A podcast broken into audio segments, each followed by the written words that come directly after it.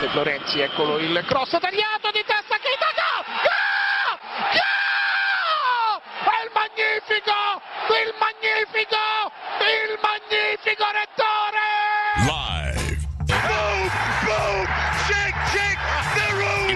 entertainment capital of the world. What a strike! What a goal! What a comeback! What a game! There are no words to describe it! It's the TC Martin Show. Léger hors jeu, mais cette fois-ci, il n'y en a pas pour Marco Reus. Très fort devant le but. C'est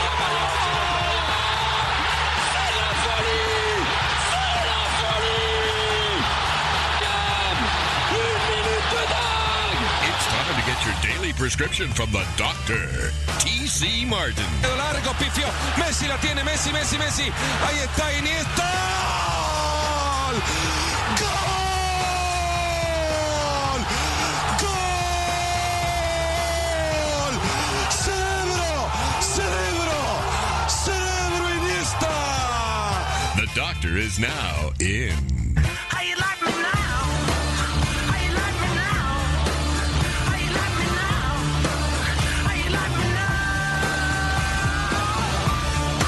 Good Thursday afternoon to you. A thunderous Thursday edition of the TC Martin Show. Glad to have you with us wherever you may be. Welcome, welcome, boys and girls of all shapes and sizes, men and women, and nunchucks.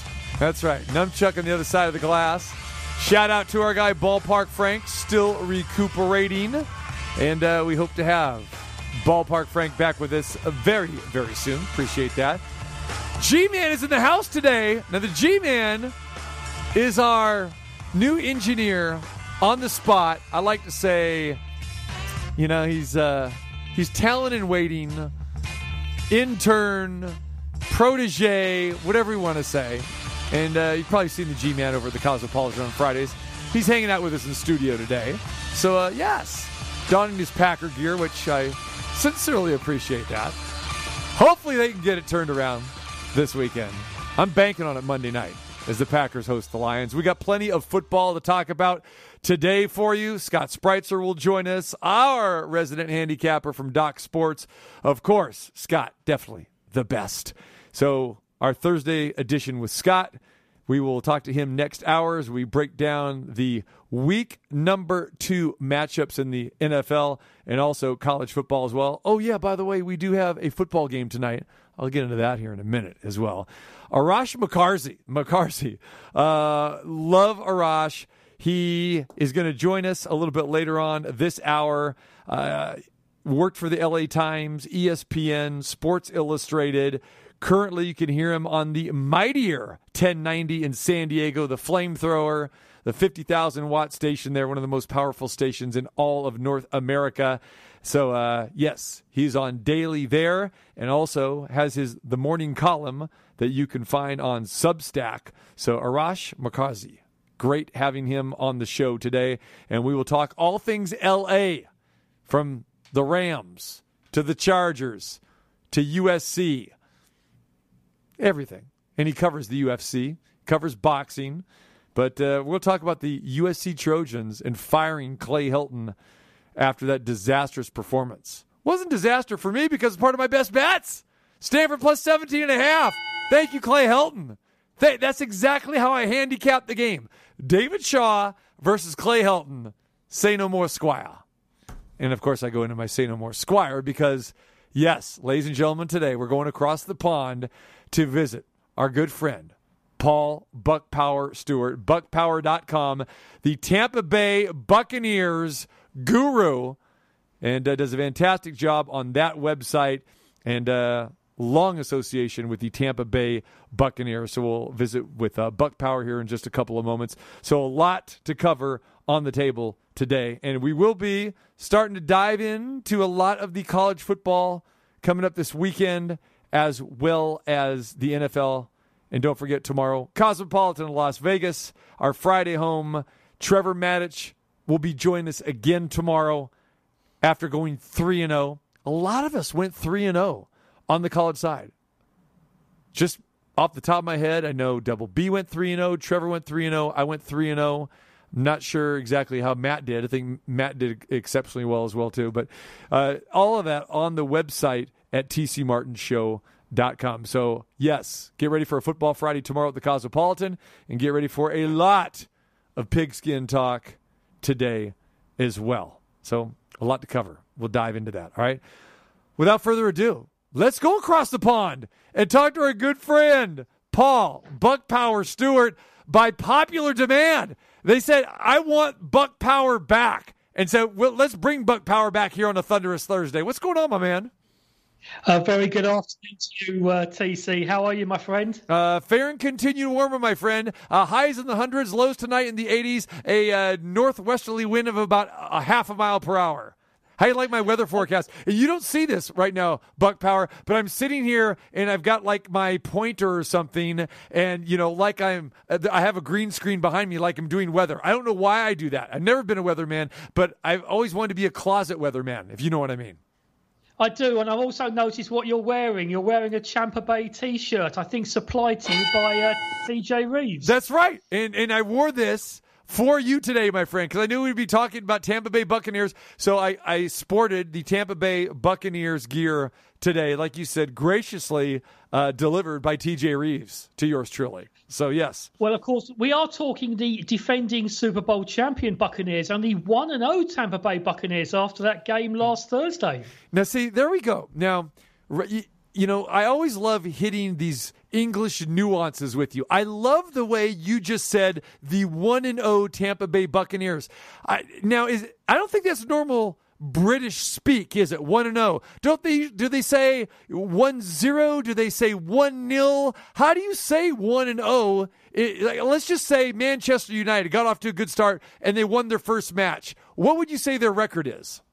Well, you don't really talk about record because you talk about points. This is um, true. in- so you guys are all game. But if it backwards was- there. That's true. Okay, go Yeah, ahead. but it being a score line, yes, you would say Manchester United went 1 0. But I guess in British speak, you'd say the Buccaneers are 1 0 and the Packers are 0 1. Right. And I know that's the way that we say that. So I didn't know if that's exactly how uh, they said that there. When and then again, I don't know how many British people are actually looking at the NFL standings as well.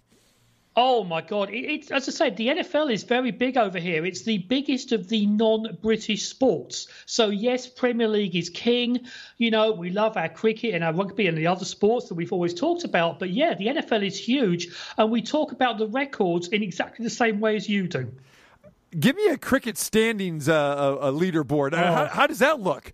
How, do, how is there such a thing as cricket standings? Well, I mean, you have a championship involving the different counties, but I mean, I was talking on another show about this the other week. So if I said to you, at the end of the first day's play, India were 326 runs for three, eh, that wouldn't really mean a lot, would it? I mean, you don't often see 326 runs in a game of baseball. Time out. 326 runs. You either have some very piss poor pitching there, or or the game went 272 innings. I mean, what's going No, on think there? the I think the Baltimore Orioles started playing playing cricket for England.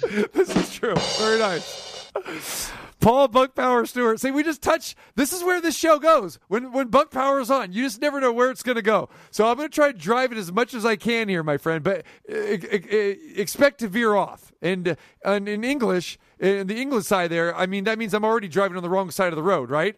So I'm, I'm veering you off. are indeed. Yeah. One one of the interesting questions that came up over here on, on British media this week was about the Raiders. Now, of course, the Raiders are on their fourth city in the last 40 years. They've gone from Oakland to LA to Oakland and now to Vegas.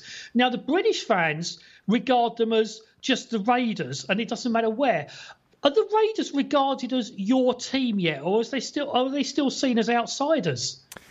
Okay, it depends on really who you talk to because you got to remember Las Vegas is such a transplant town that most people have moved from somewhere else and they already have their own allegiances with their own teams. So I think everybody is is kind of like they've embraced the idea of having the NFL here. I think first and foremost, they love having the NFL here. So, for example, if you're a Buffalo Bills fan, you're saying, "Hey, when can I? When are the Buffalo Bills going to be coming to Las Vegas? And if they're not coming this year, you know, when can I come and see them?" So, I think there's an intrigue there. But if you're still a diehard Bills fan, you are going to watch the Bills game or find the Bills bar or you know the Packers or the Cowboys or the Buccaneers, et cetera, et cetera. So, I think people love the fact that the NFL is here. And as far as the Raiders, if you're a casual football fan and you really don't have a fan, uh, a you know a team, then you kind of cling on to that. And I've known several uh, friends of mine that were not big NFL fans. They really didn't have an NFL team. They may be hockey guys or baseball guys. They say, "Okay, I'm going to give this Raider thing a shot." So they're their adopted team. You see, I think that's how a lot of people are approaching it. But for the most part, if you have your team, you have your team.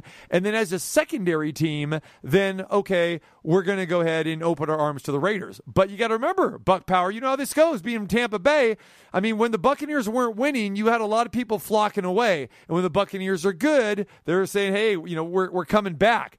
And right now, with the Raiders 1 0, you have a lot of Raider fans, a lot of casual Raider fans that are saying, hey, this thing is pretty cool. We got a new stadium. We kind of like Jon Gruden because we saw him on TV for all those years.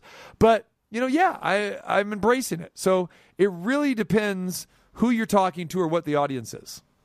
But I think this also, TC, is why there'll never be a successful NFL franchise in London because everyone in Britain already has their team. You know, I'm a Buccaneers fan. I'm not going to change just because a potential franchise came into London. And this was the way when NFL Europe came over here and we had the London Monarchs in the early and mid 90s that people would go, that's nice. We might go and watch it, but we're not going to support the team.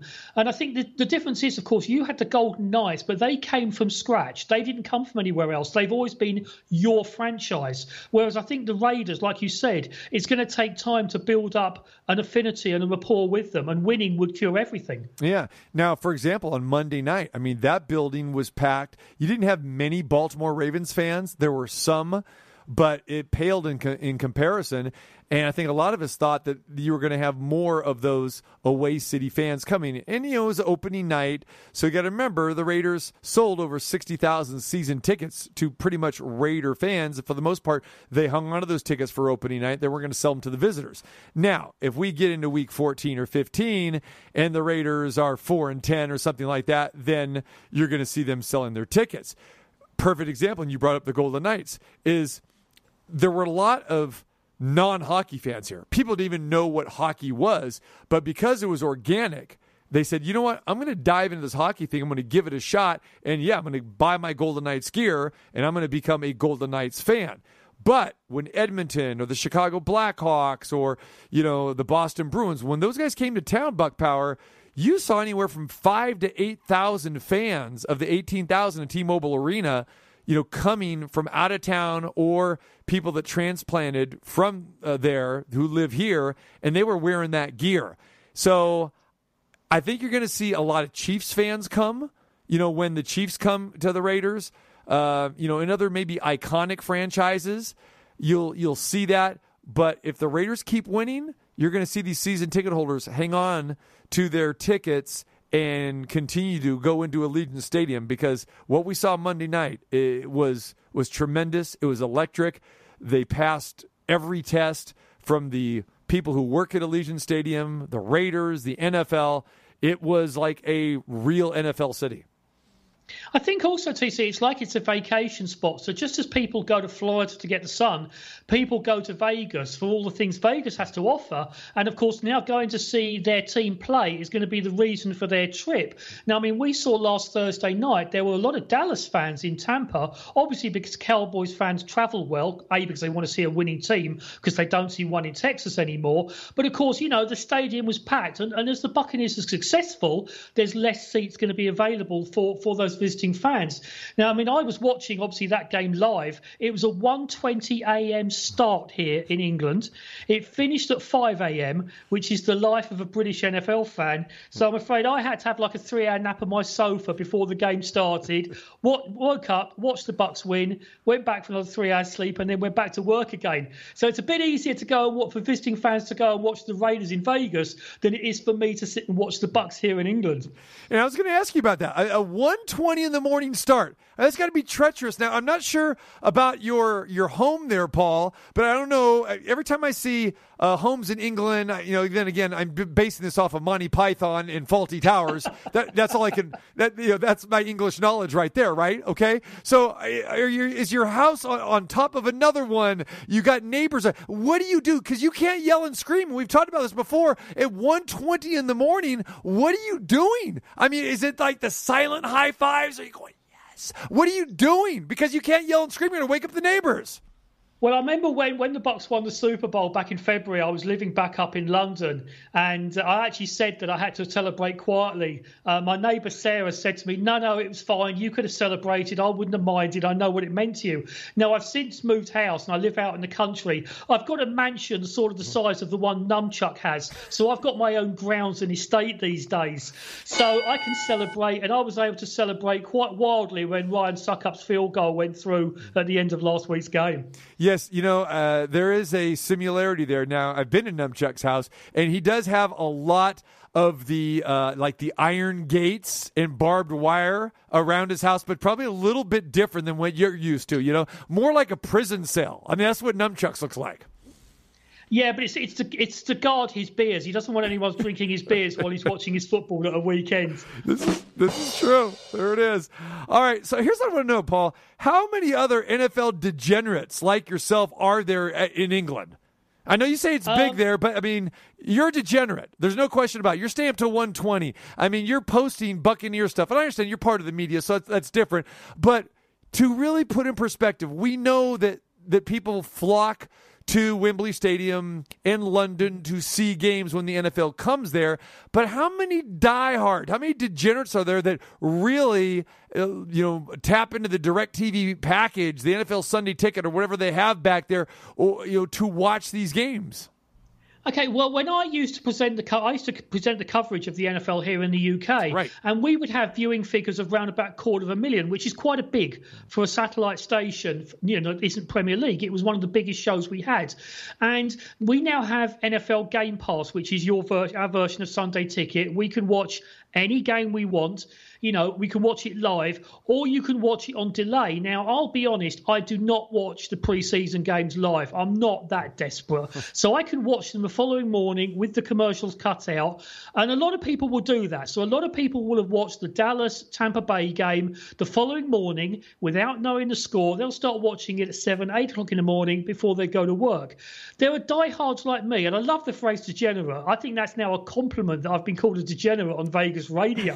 um, that I stayed up to watch it live because to me it's a badge of honour. But I was doing this back in the 80s and 90s before TV coverage. I would be listening to a medium wave radio signal, the Armed Forces radio, listening to coverage, you know, just to hear my team being featured because that, that's what diehard support is. And I guess, you know, you've got, as we said, you've got people driving around Vegas now who love Premier League soccer, who follow the Bundesliga, who love Indian League cricket. They might even like Aussie rules football. And they will do anything they can to listen or watch their teams play, no matter what time of day it is. And it's the part of being a fan, and it's the great part of being a fan. And I support anyone who does that kind of thing. There he is, Paul Buck Power Stewart. He's uh, in England. And uh, buckpower.com, the Tampa Bay Buccaneers website for the international fan base. And everyone does a fantastic job there and uh, spent a lot of time in Tampa, you know, of course, covering the Buccaneers and has a great relationship with the Tampa Bay Buccaneers organization. So I know that we've touched upon this before, but now that we are into football season and the games here on the West Coast in the United States, you're talking about 10 a.m. on a Sunday morning, and then you got the games at basically, you know, 120, 125, and then you have the Sunday night football. So so now we look at our clocks. So those 10 o'clock games are roughly basically around, what, 5 or 6 p.m. in England. Are there pubs, as we say bars here, but you say pubs, are a certain type of of pubs that cater to certain teams' fans, like we have here in Vegas, like you have in a lot of major cities. It, does that happen there? And do people go there, like say on a Sunday night, to watch football? Not really. I mean, to be honest, you know, the NFL fans are spread all over the country, and there are a couple of bars and pubs in London that have shown NFL games, and people will go there. But to be honest, it's really more of a individual events where you might have a couple of friends around to watch a game. You know, you've got other Bucks fans or Raider fans. You'll sit and watch the game together, and that's how you do it. Now, for watching soccer, for example, so if you have a game, uh, you know, a game that's on a Monday night over here, maybe Manchester United are playing Tottenham, there'll be a pub that will be showing the game on a big screen TV, and there'll be fans of both teams and other teams as well just getting there because they're getting together to watch the game with other fans. So we, you wouldn't really have a Manchester United pub or a Tottenham pub or a Chelsea pub. You just really all get together in groups of 20 or 30 to watch your team play. And of course, you all come together to watch an international event like we like we talked about before. Who are the most popular teams there in England? Well, Manchester United are probably the biggest uh, of the soccer teams. Um, Liverpool, again, are very successful. You come into London, if you've got sort of parts of London, so South London would be Chelsea, North London would be Arsenal or Tottenham. In the Midlands, you might support teams like Birmingham, Aston Villa, people like that. So it can be very regionalised. Paul, I'm But asking you about the NFL. I know who's popular back there in your soccer. Uh, On, you know, I, I'm talking about your NFL team. What Oh, NFL the teams are popular? Yes. It's well, people. Okay, if you support, if you followed the game back in the eighties. Now, I mean, I, I'm a Bucks fan because the first game I ever saw, Tampa Bay won, and they, I thought they must be a good team. You know, that was my mistake.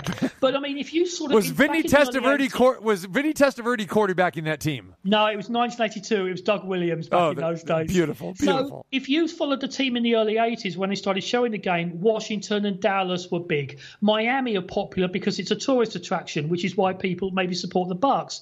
In recent years, New England have dominated because it's got the word England in the name. Some neutral fans were going to gravitate towards them, and therefore the Patriots are probably the biggest supported team here in the UK now. The Raiders were always very popular, you know, because they were successful, and of course they won the '83 Super Bowl, the second one ever shown over here. So, you know, I know we talked about if you went to one of the international series games in London, you would see all 32 NFL teams represented really quickly. People will wear their jerseys because they have their teams. But I would say the top three would probably be New England, Dallas, and probably Miami for those reasons that we said. All right, there he is, Paul Buck Power Stewart, one to oh. zero. The Tampa Bay Buccaneers defeat the Dallas Cowboys. Boy, it's like you have a bye this week, though. I mean, the Buccaneers are hosting the Falcons. I mean, come on, you, you going to lay 12 and a half there? Um, yeah, I've heard that's what the line is, but it's any given Sunday. And remember last Thursday. That was a bad only movie, any Paul Buck Power Stewart. Very bad movie. Oh no, no, I, I, I disagree with that because a friend of mine wrote the script for it, Oh, so okay. I can't go that far. Fantastic movie. I agree. I like love that. that, movie. right Al Pacino, right? Yeah, I love Yeah. that movie. Yeah, there's a friend of mine who played for the expansion Bucks called Pat Toomay who did the script for it, and he's got a cameo in in the in the film. Look at that. There you go. All right. Was he was he standing uh, naked next to was it Jamie Foxx or who who was that? Who was in that locker room? I, I would like to be standing anywhere in the locker room with Cameron Diaz. Oh, very nice. Nicely done, my friend. Paul, does anybody watch college football there? Well, not really, because it's never really been shown that much here in the UK. There's never been any coverage of it. So, again, you could probably get one of the ESPN subscriptions to watch games. What I tend to do is. I watch the highlights on YouTube, so you can go on there on a Sunday morning and you can watch 10 minute packages of all the different games. So, I mean, I really enjoyed the last couple of minutes of Florida State's game last weekend. I thought that was particularly funny. But, I mean, sometimes, you know, you can watch different games and you look at the different players. But no, college football is not very big at all over here. All right. I would be remiss if I did not uh, ask you about the U.S. Open Women's Champion, uh, Emma Raducanu. I mean, that was phenomenal. Uh, talk a little bit about that. I would imagine she is now an overnight sensation there in England. Total overnight sensation. Now, she's the first qualifier ever to win a major tennis tournament. So she reached the fourth round at Wimbledon, and everyone thought over here, that's a nice story. British woman does well. And then she disappeared off the sports pages again. And then as she started going through each round of the US Open, it started getting bigger and bigger news. So when she got to the final, the, the US Open was being shown on a very minor subscription channel. One of our mainstream channels paid a lot of money to get the final. And it got huge viewing figures. It was Saturday night here for us. She's become an overnight sensation, front page news. The Queen even sent her a message of congratulations. So, right now, she's the biggest story in British sport. Now imagine we had talked about this before about how in these in these uh, tennis we talked about it with Wimbledon the same thing with the U.S. Open. I imagine that people are, are watching casually the U.S. Open, but then if you have a, a a British man or woman who is you know making their way you know through the brackets and getting to the quarterfinals, semifinals, or finals, then all of a sudden it becomes must see TV, right? Absolutely correct. Now, a few years ago, Andy Murray won the US Open. That was must see television. But this really was just dramatics, going from like a, a small little byline on one of the back inside pages of the sport to being the lead story on the front page of all the tabloids here on, on the, you know, the following morning. It, it's it's been a fantastic. And I just hope that the British press don't build her up just to knock her down, which we've done with so many sports stars in the past. It's an amazing story. She comes across as a really lovely person. And I'm just, you know, it's fantastic. And I'm really pleased for her. Can you convert her into a Buccaneers fan? Do you think? I'm going to try. I'm going to try. I mean, she, you know, if she wants to be a winner, she will adopt, adopt the orange colours of the Bucks. She already is a winner, no doubt about it. Just tremendous performance by her at the U.S. Open here in Flushing, New York. All right, uh, you mentioned soccer, football, Manchester United, Ronaldo. That had to be front page, back page news as Ronaldo returns to Man U. Uh, talk a little bit about that. And I saw in the opening match, boom, he scored the first goal, right? Yes, he did. He, his first game, he actually scored twice last Yeah. week in a 4 1 win over Newcastle. So Ronaldo had several seasons at Manchester United back in the 2000s, hugely successful. So, you know, went off to earn money around Europe, and he's come back to Manchester United at the age of 36. He's being paid 24 million pounds a year, which is a ma- biggest sum ever paid, I think, in salaries to to a, to a soccer player over here. And yes, it's a massive story. Will he be successful? I don't know because Manchester United had a very bad defeat during the week in the Champions League. But yes, it was huge news that he came back. So yeah, I mean, you know, Manchester United right now after four games, they're tied at the top of the Premier League. So yes, it, it was a story that again transcended both the sports pages and the front page news stories. 24 million pounds. What's the uh, equivalent of U.S. dollars to that? Uh, about the same as Numchuck earns in a month. that's about that's about 30 million, 32 million a year he's earning, and it's a two-year contract. Two and forty million pounds. See, I've never understood the, the whole pounds thing. I mean, that sounds pretty heavy It's to me. about- That sounds it's heavy. about one one point three dollars to one pound. That- that's how that works. current exchange rate. Uh-oh. But I mean, at the moment, yes, that's the big story. Now, of course, the British press goes in sort of very cyclical motion. So we had the tennis, we've had the cricket, we've had the golf. Now, next week, of course, golf will take over because the women, the European women, won the Solheim Cup a couple of weeks ago. Next week, it's the Ryder Cup, and for three days, that will totally dominate the sporting world here in the UK. All right, Paul Buck Power Stewart in England, buckpower.com, a fantastic website. Check that out, and uh, he's he's on it every day with the what happened in Buccaneers history. I love that. I get to see that all the time. Uh, great stuff, my friend. And you know, next time we have a TC Martin Show Song Fest, we have to include you. And I know that you you heard about it, maybe even listened to it. But if you had to pick a Paul Buck Power Stewart uh, song, what would it be? If I put you on the spot and said you have to introduce your song on the TC Martin Show Songfest edition, what would it be, my friend? Oh God, my street cred is about to go down the toilet. Never going to give you up by Rick Astley. Get out of here! Are you kidding me? I love that song. I've loved it since it came out in 1987. Yes. I'm sorry, as I said, my street cred has gone completely. There are people all over Vegas driving off the road laughing at this now. Rick, are you? You know this is so funny because my daughter wasn't. She was born in 1997, and during the course of her like childhood, when we you were go to games and she was playing ball and that sort of thing, uh, her her friends they just gravitated to this song, and I go. What are you talking? How do you even know this song? No, Dad, this is the thing. This is the thing. And you're it's it's it's Rick Astley. It's global and it's Paul Buck Power Stewart's number one. Are you kidding me? It is indeed. I mean, that's why you know music is a very individual choice, and everyone should have their own favourite song, and that's mine. But I mean, I was doing, I've started doing a Buck Power podcast where I feature games from Buccaneer history, and we were doing a game the other week from 1987, and at the very same time as that game was played, Rick Astley was number one in the UK chart. So it all came together for me with that show. All right, Buck Power. I can see you right now. You're smiling. Are you bobbing your head a little bit right now? Get what move? What move do you do? You, you got the finger going up in the air? Do you twirl around? Uh, do you got a, a, a frosty mug in your hand right now when you hear this song? No, no, I, I have no dance moves, TC. You and I are the same age. We don't dance. Well, you don't dance. I tell you. Come on, man. Yes. Well, we dance here, my friend, no doubt. But I don't know if I'd be dancing to this song. Okay? Look at Numchuck. I mean, he's he's putting on some moves here. Unbelievable. All right, my friend. Well, the only moves I put on are the ones where I go around Dallas defenders on the way to the end zone for the Buccaneers.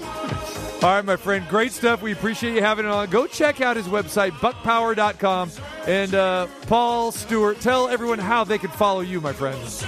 Well, they can find me. Buckpower.com is the website. You can find me on Twitter and on Facebook, Paul Buckpower Stewart. And I know I've had a lot of people get in contact with me through that. If you've got any questions about British sport, please fire them my way. I'll be happy to help out.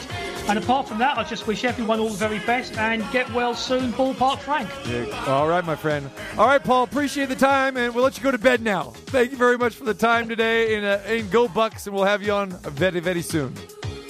Sounds good to me. Cheerio. Cheerio. Pip, pip, cheerio. Old chop. Look at that. Paul Buck Power Stewart. He's coming with Rick Astley. Really? Wow.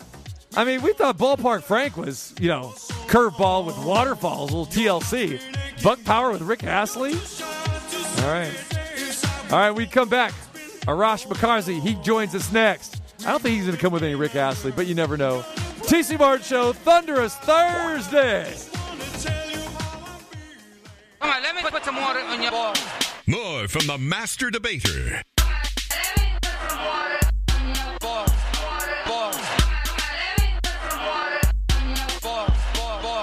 The doctor, T.C. Martin. You never know what comes out of this guy's mouth. All right, don't forget to join us tomorrow, Cosmopolitan in Las Vegas, for our Football Friday edition.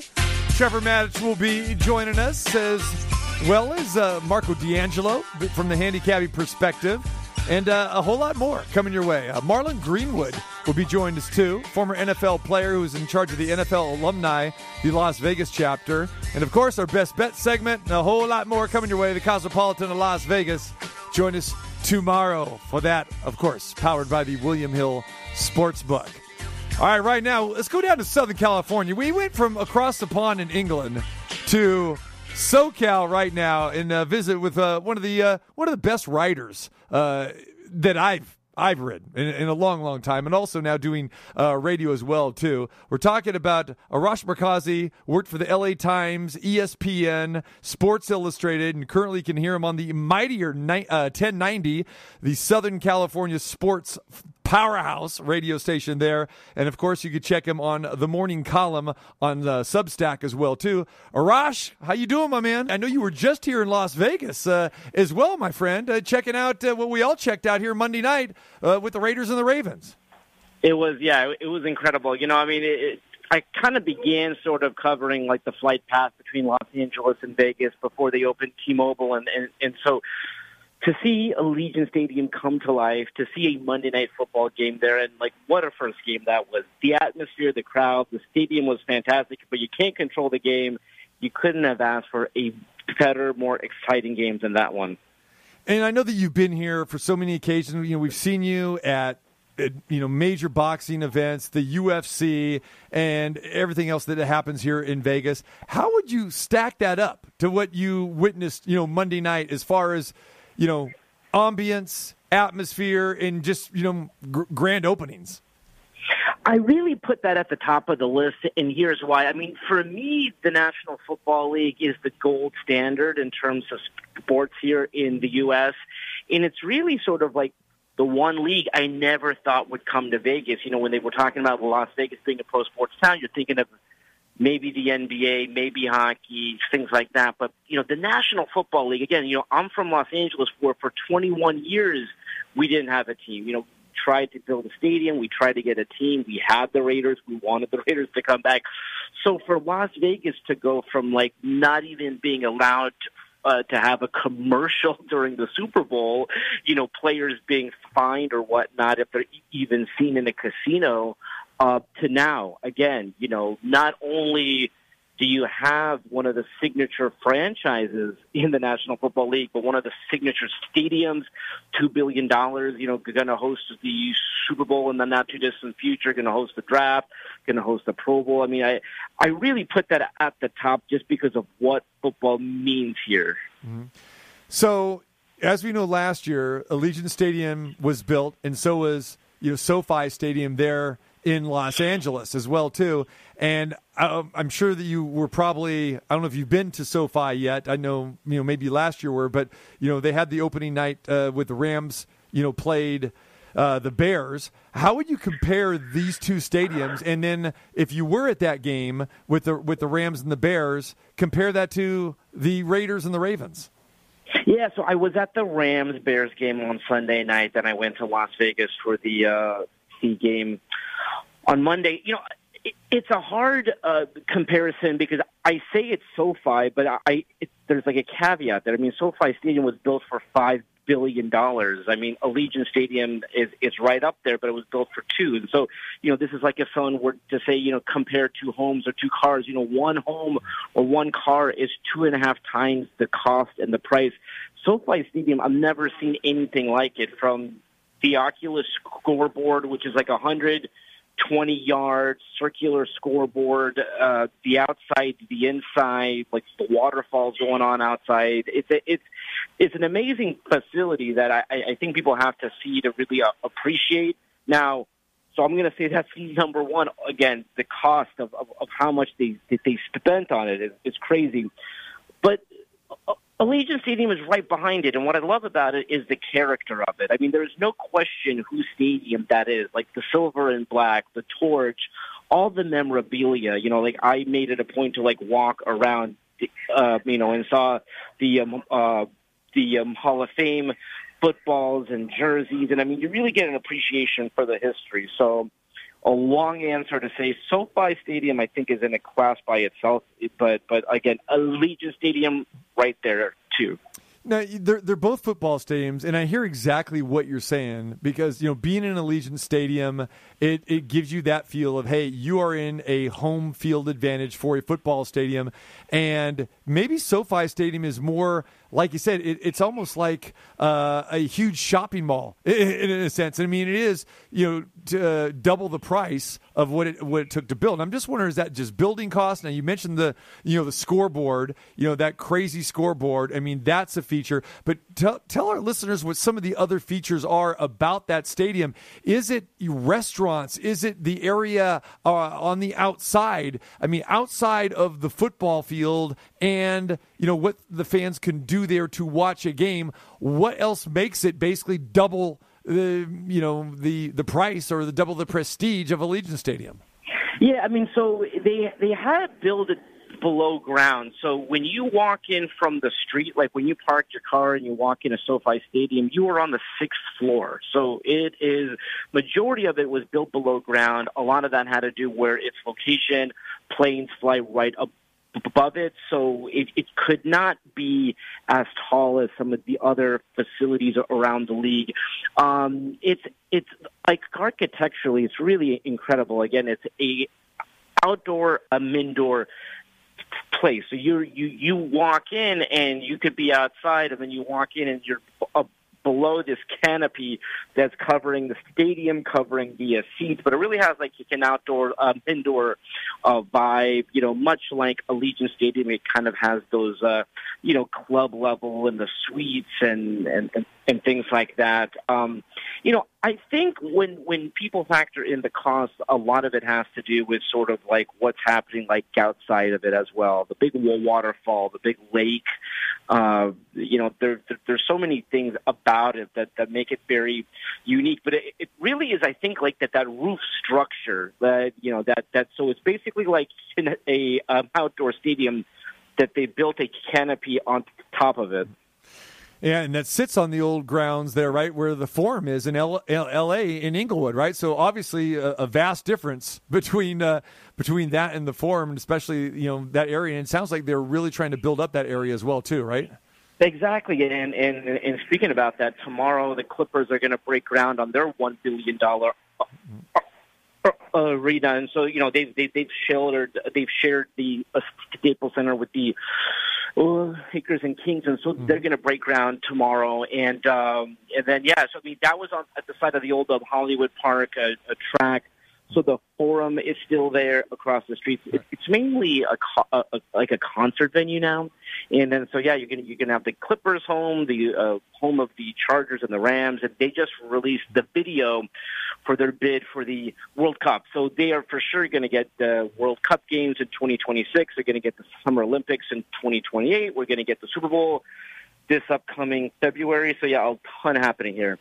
So we mentioned the Rams hosted the Bears, and we saw that was a pro Rams crowd, which is is understandable. The Rams obviously have a long history there, and then you know with the Chargers, you know coming there, I know a lot of people still in San Diego feel like hey they should have never left. I feel that exact same way as well too. And now they're sharing the stadium like you mentioned, and now they're actually going to be playing against the Cowboys uh, this weekend. what is that going to look like? Because we know the Chargers couldn't even fill, you know, the stadium there in Carson, and and now they're going to be asked to try to fill, you know, eighty thousand, you know, seats there at SoFi.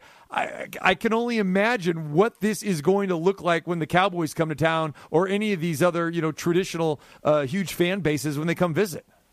Yeah, there's no doubt about it. I mean, I mean, I think the Cowboys were always going to be a huge draw, no matter what. I, I remember, you know, just being sort of a, a Cowboys fan in Los Angeles because they would have training camp out here, and again, like we didn't have a team for 21 years, you know. So when I would go to San Diego for Cowboys Chargers games, it was packed. So I mean, of course, that's going to continue here.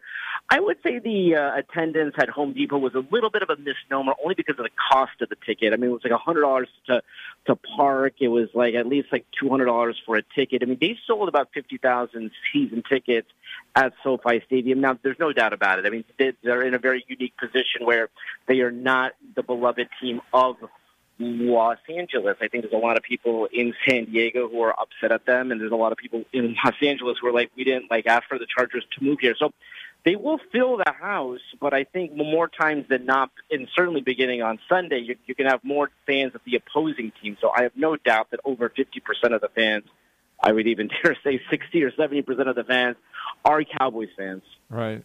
Arash Markazi uh, joins us. You can catch him the morning column on Substack, and of course, he's on the mightier 1090 in San Diego. He worked for the LA Times, ESPN, Sports Illustrated. Uh, does a fantastic job, and like you said, I mean, he's back and forth here to Vegas all the time, covering events here and everything in LA. So I know that you're a former USC alum. Uh, so how does this Clay Helton thing out at USC hit you? And you know, we know that the, that he basically was going to be fired a couple of seasons ago, and then they said, okay, we're going to bring him back. We know SC's gone through some AD changes. Tell me, in your opinion, Arash, where did this thing go bad? Where you fire your coach after the second game of the season? so th- this was a move, as you touched on, that should have happened in 2019. You had a new athletic director, a new president. They should have made this move then. I mean, Clay Helton should not have been the coach. They keep him, and then he really got helped out as crazy as it, uh, as it sounds by uh, COVID 19. You know, they only played five games. All five teams that they played were subpar teams. They almost lost uh, two or three of those games. They, so they go five and zero. They play in the Pac-12 championship game. They get blown out by the Ducks. Um, he should not have been the coach of the uh, team, and and and so I think what happened though, when you get blown out the way that they did against Stanford, and I, I was at that game Saturday, and I've never seen the Coliseum so empty and so quiet in the fourth quarter. I mean, six minutes left in the game, they are down. I forgot, like 43 to 13 or something like that. I mean, it, it, it, was so bad that I think they had to make a move, you know, because it, they they played last season in front of no fans, and what they could not have afforded, I mean, actually afforded financially, is for the Coliseum to be like empty again. And I think so many fans were so upset with Clay Helton, called for his job in 2019, called for his job again in 2020, called, and it's like at some point a fan base just gets tired, and I think that's where USC fans were. Were, like they were just going to not go to games anymore, and USC could not have afforded that to happen. And you would think, okay, why did they just make this move early on? I guess it was like, well, look at our roster. We'll give it a shot here.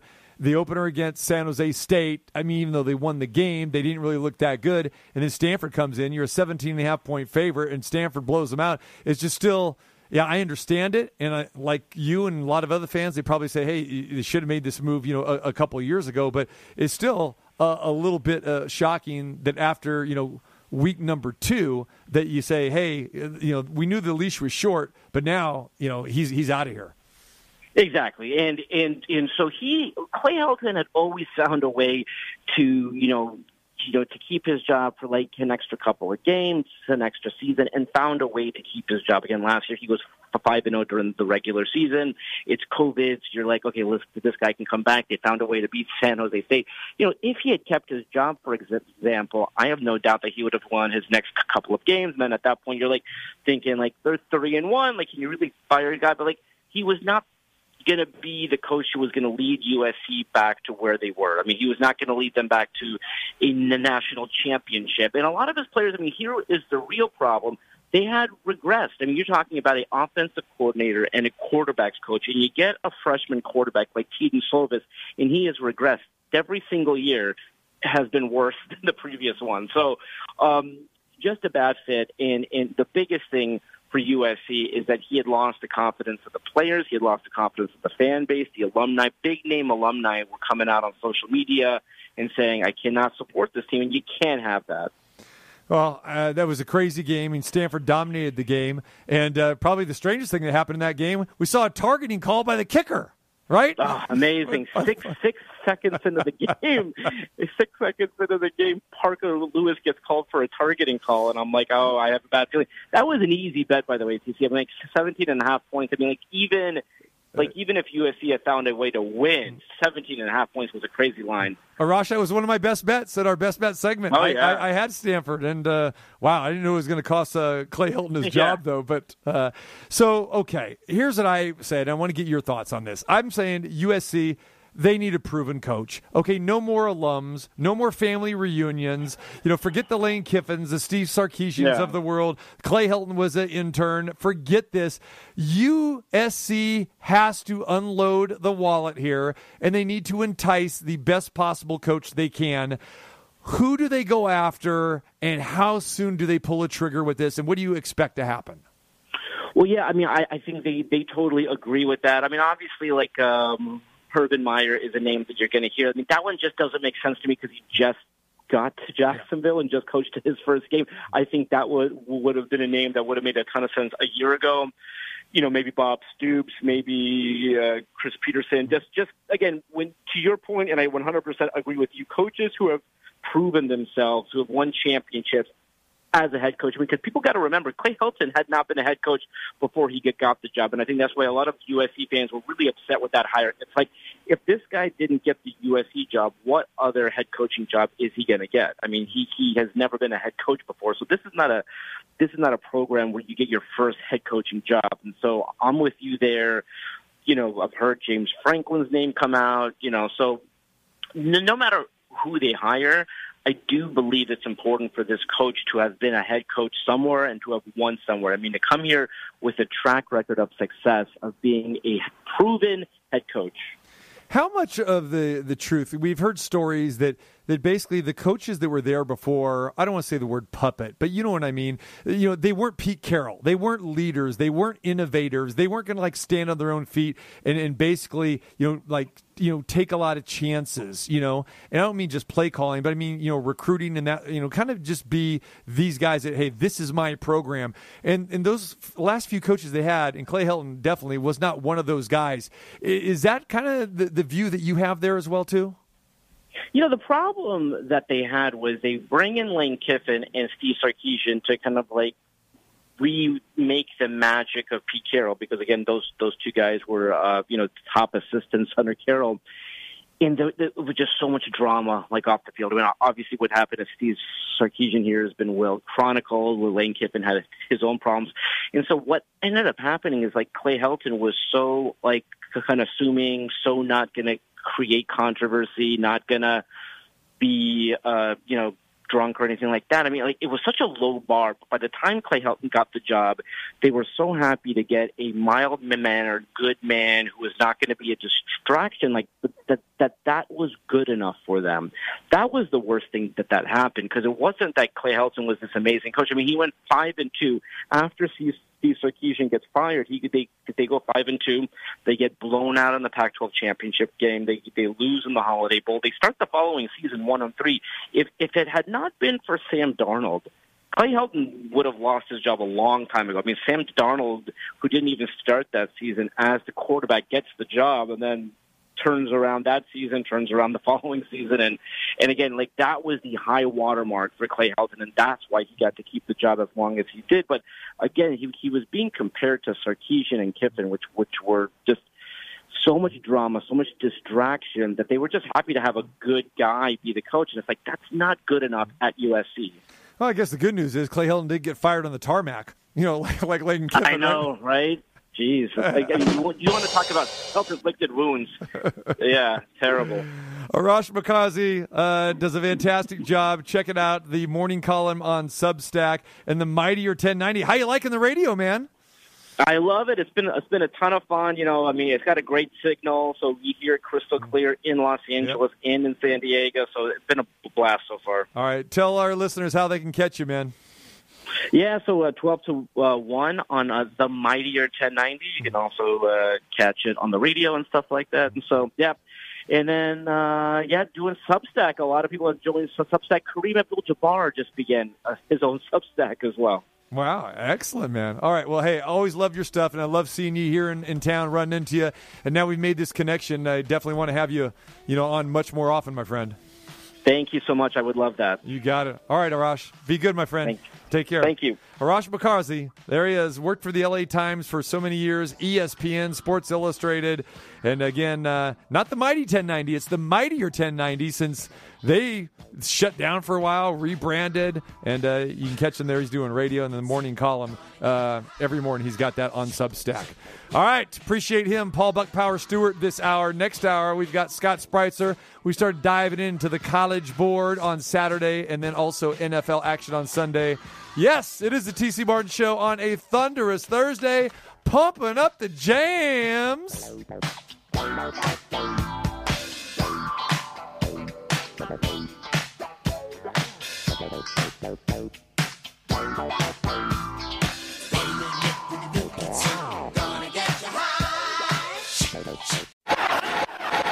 Solomon Kinley in the backfield. Live in the entertainment capital of the world, And Tua throwing the other way to a wide open Durham Smythe for the touchdown. it's the TC Martin Show. Diagnosis, Shotgun. Murray prognosis, out of the pocket.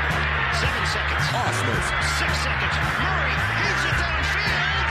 It is. Oh, It's caught. It is caught. DeAndre Hopkins. It's the doctor, Miraculous. TC Martin.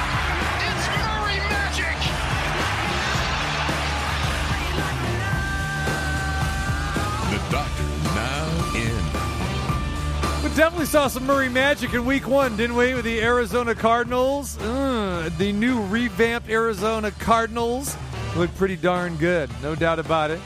Appreciate uh, everyone joining us here on this thunderous Thursday edition of the TC Martin Show. want to thank Paul Buck Power Stewart, our guy in England, buckpower.com, for joining us uh, first hour, as well as Arash Markazi, the former writer of the LA Times, ESPN, SI, now doing radio in Southern California. And also, he's got his column, the morning column, on Substack. So you can catch all of that up on the website a little bit later on today.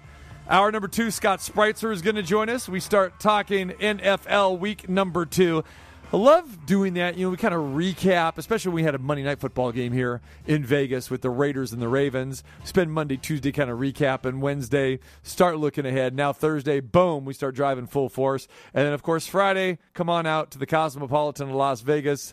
Inside the William Hill Sportsbook at the Cosmopolitan. No better place to be on a Friday or a weekend for that matter.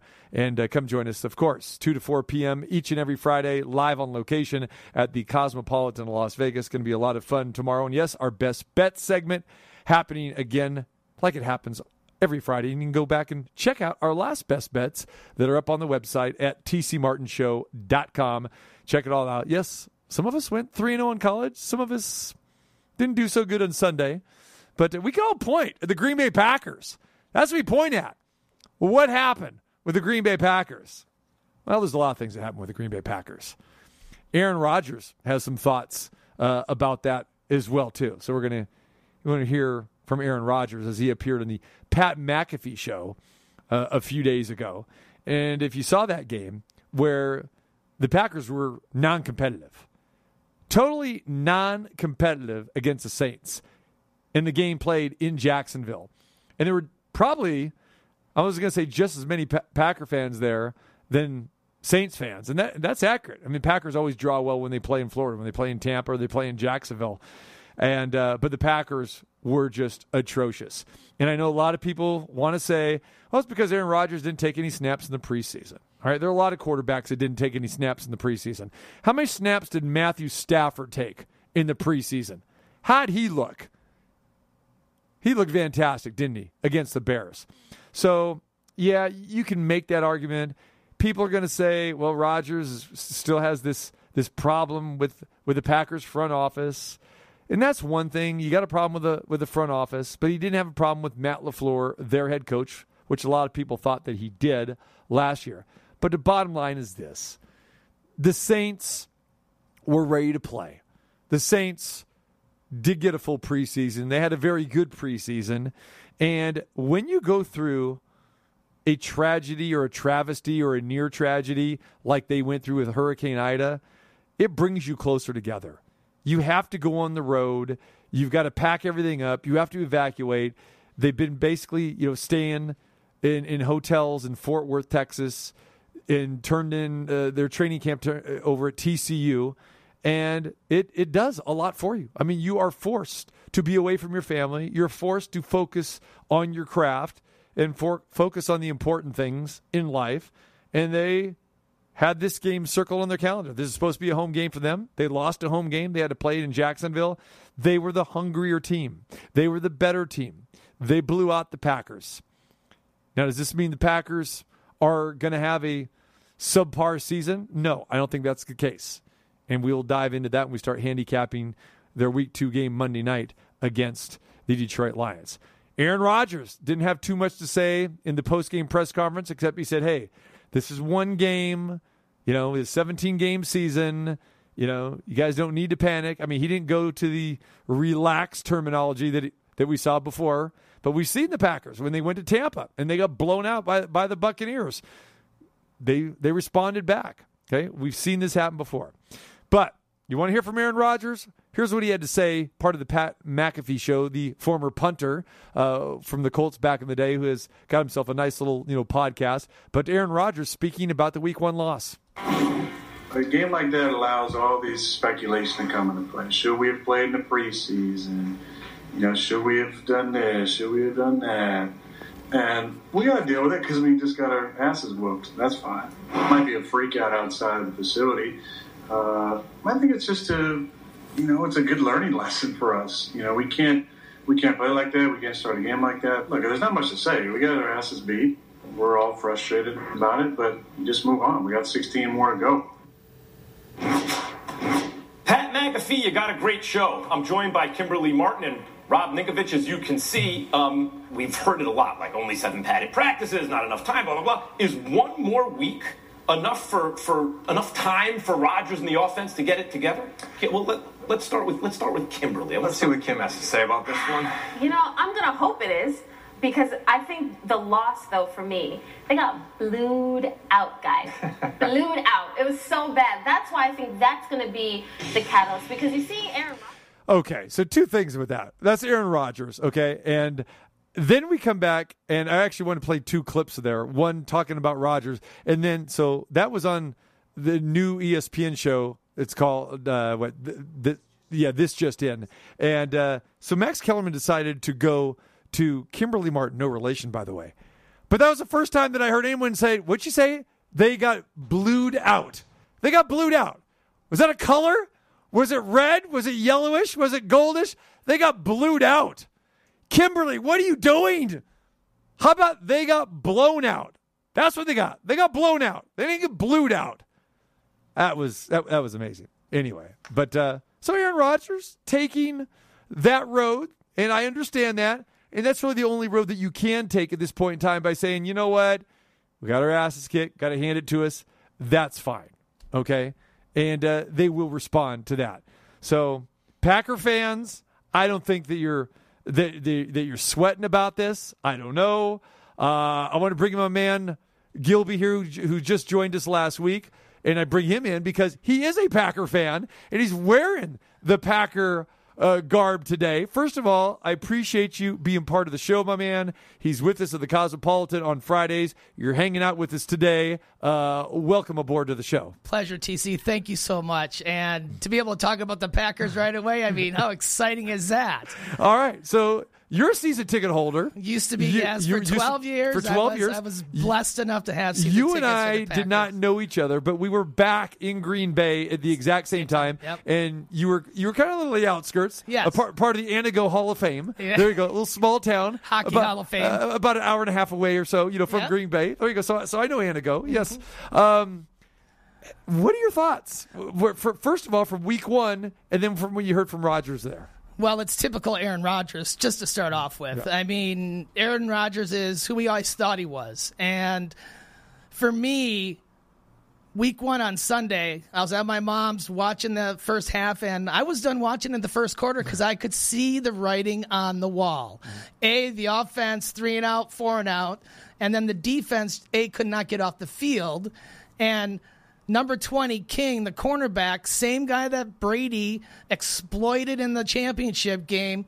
Two big past uh, 15, 20 yarders. And I go, this game's over. When they got that last touchdown, 17 to nothing at halftime, I packed up my car and, and I drove home because I knew I didn't need to watch any more of the rest of the game. Yeah, I was pretty much in the exact same Yeah. situation. It was like you just saw the way this thing was going, and, and the Packers had some opportunities. They, they did, and you know, you know, Rodgers threw a couple picks, but again, I don't, you know, as a Packer fan, and you still talk to people back in Green Bay, Mm-hmm. are have they hit the panic button, or or or do you think that okay, they realize we've seen this channel before, this is a one off? it's a one off, basically. I mean, that's what we're hoping. But for me, it's always been the defense. The offense is always going to come around. They always have talent on the offense, maybe not a running back every year, but you know that Rodgers is going to come around.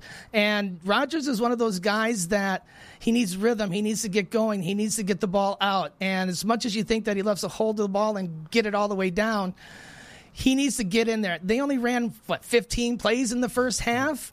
The defense couldn't get off the field. Can't move the You sticks. can't. No, Yep, it- yep. it's one of those things. It's so frustrating as a fan. They're not. Pick, they're not. They are not panicking yet. Because, as you said, he didn't get into the R E L A X. They usually start off slow in the first four games, so it's always like a little bit of hesitation. But normally the offense is clicking earlier. So we're hoping to get that in the next two games. Everybody gets better during the uh, when they play the Lions. I hope, you know they. Uh, but That's, they that's the remedy, right? usually they came back at the end of the game against the 49ers, you know, onside kick for the Lions, and they go down and score a touchdown. So the Niners defense kind of let them down against the Lions. But usually you get better against the Lions. 11 points is a lot, but I think this is one that they just really go out there and say, okay, this is who we really are. But the defense has still got to be able to get off the field. Five letters here. Just for everybody out there in Packerland and yourself today.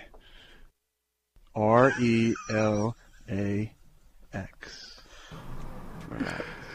Yes, we've heard that before, Aaron Rodgers. Just relax. And here's the thing I will put some credence into not taking snaps during the preseason, especially when you have two weeks between your last preseason game and your NFL kickoff opener. Okay, Th- there is something to that. And him and Davante Adams, they've got the chemistry. Mm-hmm. Okay, you know that. But the passes that he was throwing to Valdes-Scantling and some of the other guys, we we heard all of this about bring Randall Cobb back. We bring Ram, they bring Randall Cobb back. Where was Randall Cobb? What, I didn't even see him suit up. Was he targeted maybe one time? I don't know. Was he wearing number 18? No I did not see him. No. But then again, I did give up on the game early in the second half. I lasted a little bit longer than you did. Yeah. You know what I mean? And again, my traditional Sunday is I love being locked down, sequestered at home. I've got Yep. my my DirecTV package. I've got all of my games lined up. So when I see a team that's non-competitive, especially one that I bet on and I'm frustrated, I'm off of that game. But I did not even see Randall Cobb. Was there a Randall Cobb sighting? I did not even see him once in the first half that I watched, and I'm Yeah. going, "This was your big move? Yeah. Nothing. Nothing at all." Nothing. We see this from Rodgers and the Packers always in the first six games of the season. I, I think because I've been watching them for the 45 years that I've been able to watch football. I'm 53, so you know, started really watching it at six. I remember the two and 14 Packers and the Bart Starr Packers and uh, the Lindy on ta- Packers. You know, there's been a lot of losses, and uh-huh.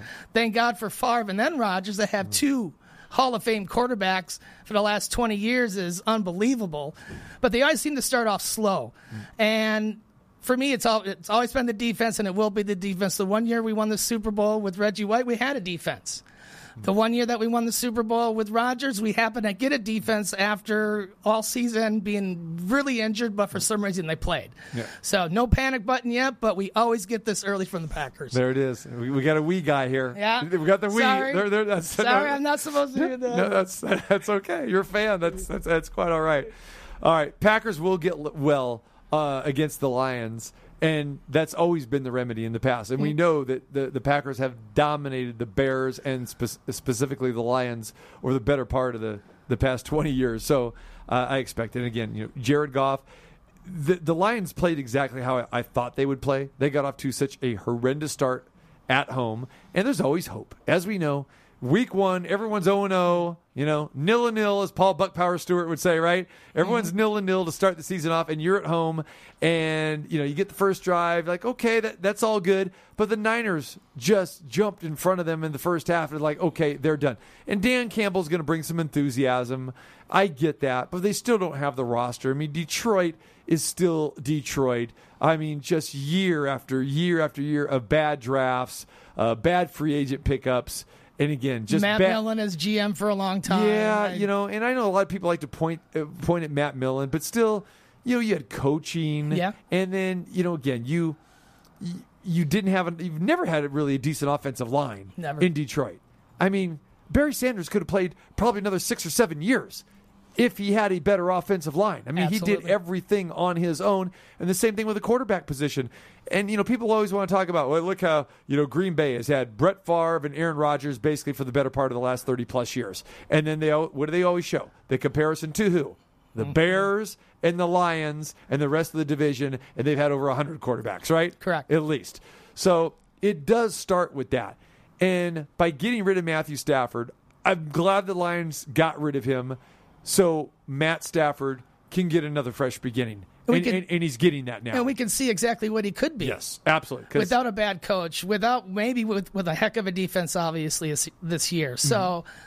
I'm excited for him. Yep. And I'm really happy for the NFC North division, you know, the North. Mm-hmm. And because everybody's 0 1, nobody in that division won last week. Right. So everybody's still tied.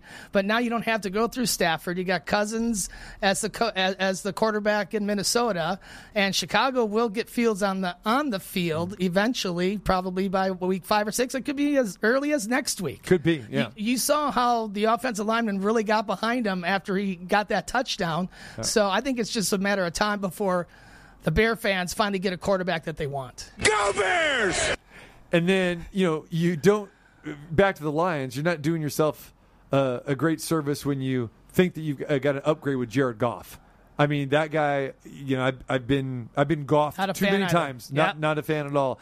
And uh, so, yeah, time will tell. But, you know, back, you know, to the Bears, this team's defense was supposed to be the calling card again. And how do you feel if you're Khalil Mack right now? I mean, you know, you say, hey, I want out of, of being a Raider, just because I don't like any part of this. Whether it's Oakland, whether it's Las Vegas, forget about it. And yeah, he signed for the bigger money. I get that. I understand it. But we see it all the time where guys go, they think to greener pastures, and that's not the case. I mean, that Chicago Bear defense was atrocious last week. Oh, Again, horrible. Yeah. I mean, Mack had the honeymoon. He won the divorce for the first year. Then COVID hit last year, and I think you saw a little bit of who the line or the Bears defense really is. And then this year, I think you're seeing it a little bit again to where I don't think they're going to be as good as they were when he got there two years ago. And they got rid of a lot of players to be able to make that trade with the Raiders. So with the Bears, I'm thinking their defense is going to be a lot less, and seven and ten team maybe this year. And I, it- I think it- that's on the plus part, and Yeah. that's if they get Fields in onto the field and uh, get, and get some um, just difference in their offense. You know what Nagy can do, what Nagy was able to do down when he was the Chiefs' offensive coordinator. You know, get that kind of system in there that I think Fields will really be able to execute for. him. Right. And as far as Minnesota goes, I mean, they they had a golden opportunity to be one and zero, sitting at the top of the division. And if you think that that's not a big deal, take advantage of any time the Packers lose. You you have to to, to gain ground, and especially when you're on the road at Cincinnati to open your season. And again, they're a better football team than the Cincinnati Bengals. There's no question about it. But how much of the Kirk Cousins drama that we saw with the COVID, not going to be vaccinated. I'm being outspoken about all this stuff, being cousins. And then you go in there and you lay an egg against Cincinnati and you lose in overtime. I mean, it's like, okay, you know, we, we kind of gave this game away, but now we got a chance at least to, to, to maybe make it right in the OT, and you can't even get that done. I mean, you're supposed to beat the Bengals. Everybody's supposed to beat the Bengals, and they should be sitting on top of the division right now. You let a golden opportunity get away if you're a Vikings fan. They let it slip right through their hands. Yeah. And I'm like every fan. Whenever you're, you, the schedule comes out in May and you're looking at the teams that your team's playing, those Minnesota Vikings fans are looking at, they're going, oh, we're going to the Bengals. That's a win. Mm-hmm. Everybody's thinking that's a W. And when you go down there and lay an egg like that, and I was a big fan of Zimmerman. Uh, uh, defensive coordinator when he came from there, go went to the uh, Vikings as a head coach, but his defense just has not really followed him from there to the Minnesota Vikings. And I really can't understand it. Obviously, when you're a head coach, you got so much more to do, but you think he'd be able to instill a little bit of his philosophies and his and his uh, spunk that he always had on, on those defenses uh, uh, before he got there. And he's had personnel. I mean, he's Yeah. had some very good personnel. Mhm. And actually, unlike the Lions, the Vikings have drafted well. Yeah. Uh, for the most part, they have drafted well. So there, there is no excuse, you know, for the Vikings. And again, they saw all the stuff that happened in Green Bay in the offseason and Rodgers not wanting to return. So, you know, they got a little full of themselves. I think they actually thought, hey, this is going to be our division to win. And they they took the Bengals for granted. There's a little complacency. yeah, I definitely. I think definitely that was the case. So, Mhm. all right, a little look at the uh, NFC North uh, tonight. We do have football. Thank it's God. a little bit different than last Thursday. Of course, you know the opener is always good. I mean, you always have the defending champs playing you. So you had Tampa Bay and Dallas, which turned out to be a very good football game last week. But now we get to what I like to say the nonsense games, hmm. where we have to now resort to alternative hype. Are we going to see the color rush hmm. again? Like, hey, let's let's dress these guys up like Halloween costumes just so we can get people to to watch these games because who do we always see normally on Thursday nights? It's the Jacksonville Jaguars or the Tennessee Titans or, you know, other bad teams, the Lions, the Bears. We see this nonsense all the time. And uh, now, what do we get tonight? the joke of the division that we made fun of every week last year. Okay, the NFC least. You got the Giants and you've got the Redskins. Oh, by the way, both records 0 and 1, Oh, right? So we're going to get back to this. Now, I always say when I see games like this, the perfect time to go to a movie. Go to a movie theaters back open. That's what you do. You go to the movies when you see these type of matchups. However, I did watch the game very closely last week with Washington and the Chargers.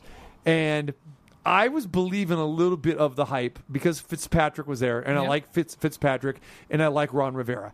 And I give Ron Rivera a lot of credit for taking this job knowing that you got to work under Daniel Snyder. And Not easy. uh, uh, exactly. Not easy. and he went in there and said, you know, what?" and Daniel Snyder said, Ron, we're going to let you take this team. Kind of like what I was talking about with Hmm. Arash about about USC. When Pete Carroll was the coach at USC, it, it was his team. And sure, Pete might have broke some violations or whatever, but again, what, today's, I mean, what NCAA violations, everything's very, very loose, right? But you know, I, I I like Ron Rivera and the team that they have assembled. So I thought this could be the team. And I do like Jalen Hurts, of course. Everyone knows that with Philadelphia. I thought, okay, these two teams are going to be pretty good, and they're going to be better than what's anticipated. And Fitzpatrick goes down right away, and I'm thinking, okay, here we go again. You Right. got- You got to bring in the beer can. You got to bring in Heinicke. So, so, so Heineken co- has Yeah. to come in, and he played okay, just like he did in the playoff game, just like he did in the playoff. Tampa Bay. Exactly. Yep. Right. Doable, doable so, quarterback. So I am interested in this game tonight, and I think this is a tale of two different teams going opposite directions. I'm playing the Redskins. I said the Redskins. I said it. yes, you did. I'm Sorry. playing Washington tonight. I already played Washington. Yeah. But this Giants team, I'm not buying it.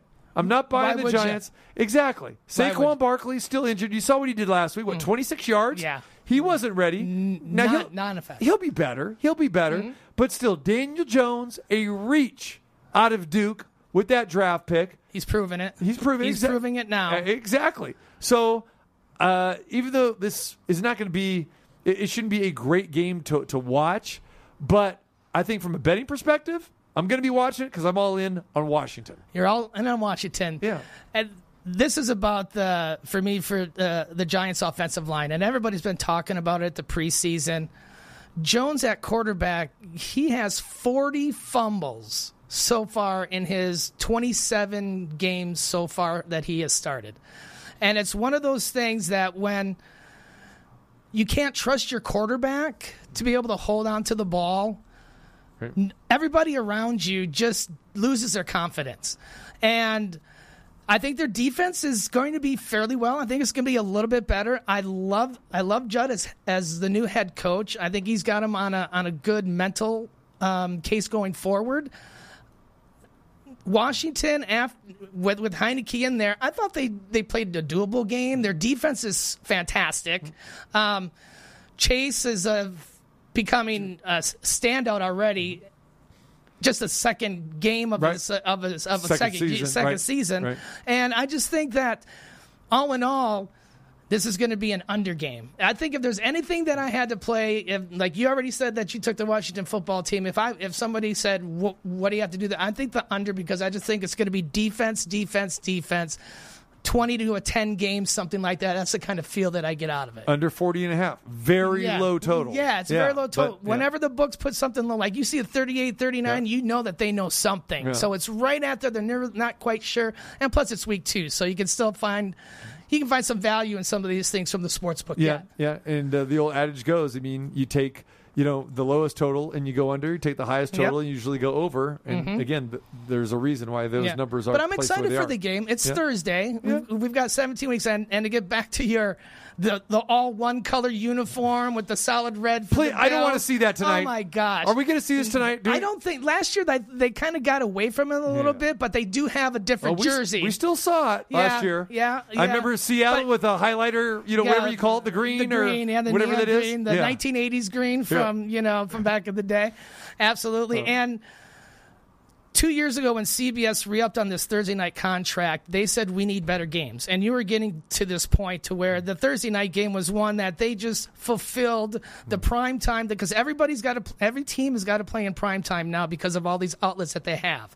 So on Thursday, you got to see the back in the day Jacksonville versus Cleveland, hmm. or you know the, they would always put divisional games together. Right. Usually divisional games, but Because that meant something. Right. Because it meant something in the standings, but it would always be the two bottom teams of, of, of the Yeah, division. which we are pretty much we are getting tonight. Mhm. And the reason why they do that too is because of travel. Because the NFL Players Association, they want out of these Thursday night games. They I don't no, blame 'em. Nobody likes to play on a No. Thursday, especially when you get done playing on a Sunday. Mhm. So they try to keep the travel to a minimum because You're no one's practicing on Monday. Tuesday is traditionally an off day, and now if, if you're playing on Thursday, basically you have one day of practice or no days of practice. Makes sense. I mean, yeah. So I mean, that's the situation.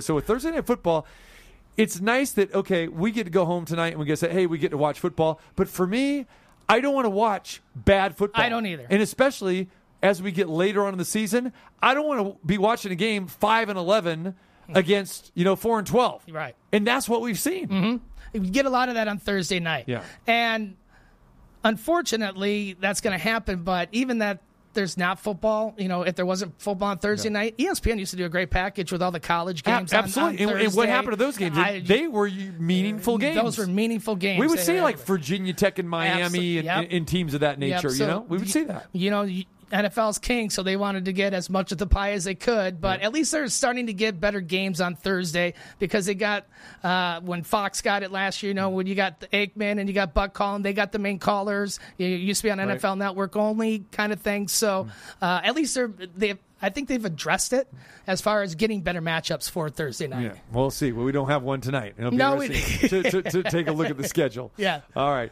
When we come back, Scott Spreitzer is going to join us, and we will talk to Scott about handicapping tonight's game and the college docket on Saturday, plus plenty of NFL on Sunday. Logic and insanity mixed into a perfect prescription from the doctor, T.C. Martin. Thursday night football tonight. Yeah, is the weekend. It's just like we have four day weekends all the time now, right? Thursday, Friday, five. Thursday, Friday, Saturday, Sunday, then of course Monday night football, right? You got to love it. Oh, Earth, and Fire. Are you kidding me? On a, on a Music Thursday? Every day's a Music Thursday, right? All right, let's talk to our guy, Scott Spreitzer, Doc Sports, handicapping it, and a guy who knows a little about Earth, Wind, and Fire as well, too. He's dancing right now. I can see it. What's going on, brother? I can dig it. Little earth, wind, and fire, you know. I know you can. I know you can. Uh, Philip Bailey, reasons. I mean, how can you miss out on that one, right? Oh, there you go. See, I- it's funny. I was going to ask you what's your favorite Earth, Wind, and Fire song. You know, I was going to say you go well, you just heard one of them right there. What I just told you, no doubt about it, man. When Bailey kicks into that next octave, it's like, all right, that's it. I'm out of here. Do, do you know how many babies were conceived during that song, Scott? You know, Absolutely. we had over unders when I was 10 years old when that song came out, or whatever it was. There you go. Exactly. exactly. So, funny thing about about this song, about reasons though. So, uh, so many people think that like they this is such a, a great it is a great song. It's a great love song that people used to request this for their first dance at their wedding song. Okay, and people Mhm. go, "Oh, I want reasons," and they, they, "Oh, it's a great first dance, great." So, talked to Philip Bailey one time, and we had this conversation, and he laughed his head off. He goes, "You know, I hear this all the time," and he goes, "Do you know what this song is all about?" I said, "Oh yeah, I know what it's all about." He goes, "But people that request this for their first dance at their wedding song goes, people, don't do it." It's about a one night stand. Exactly.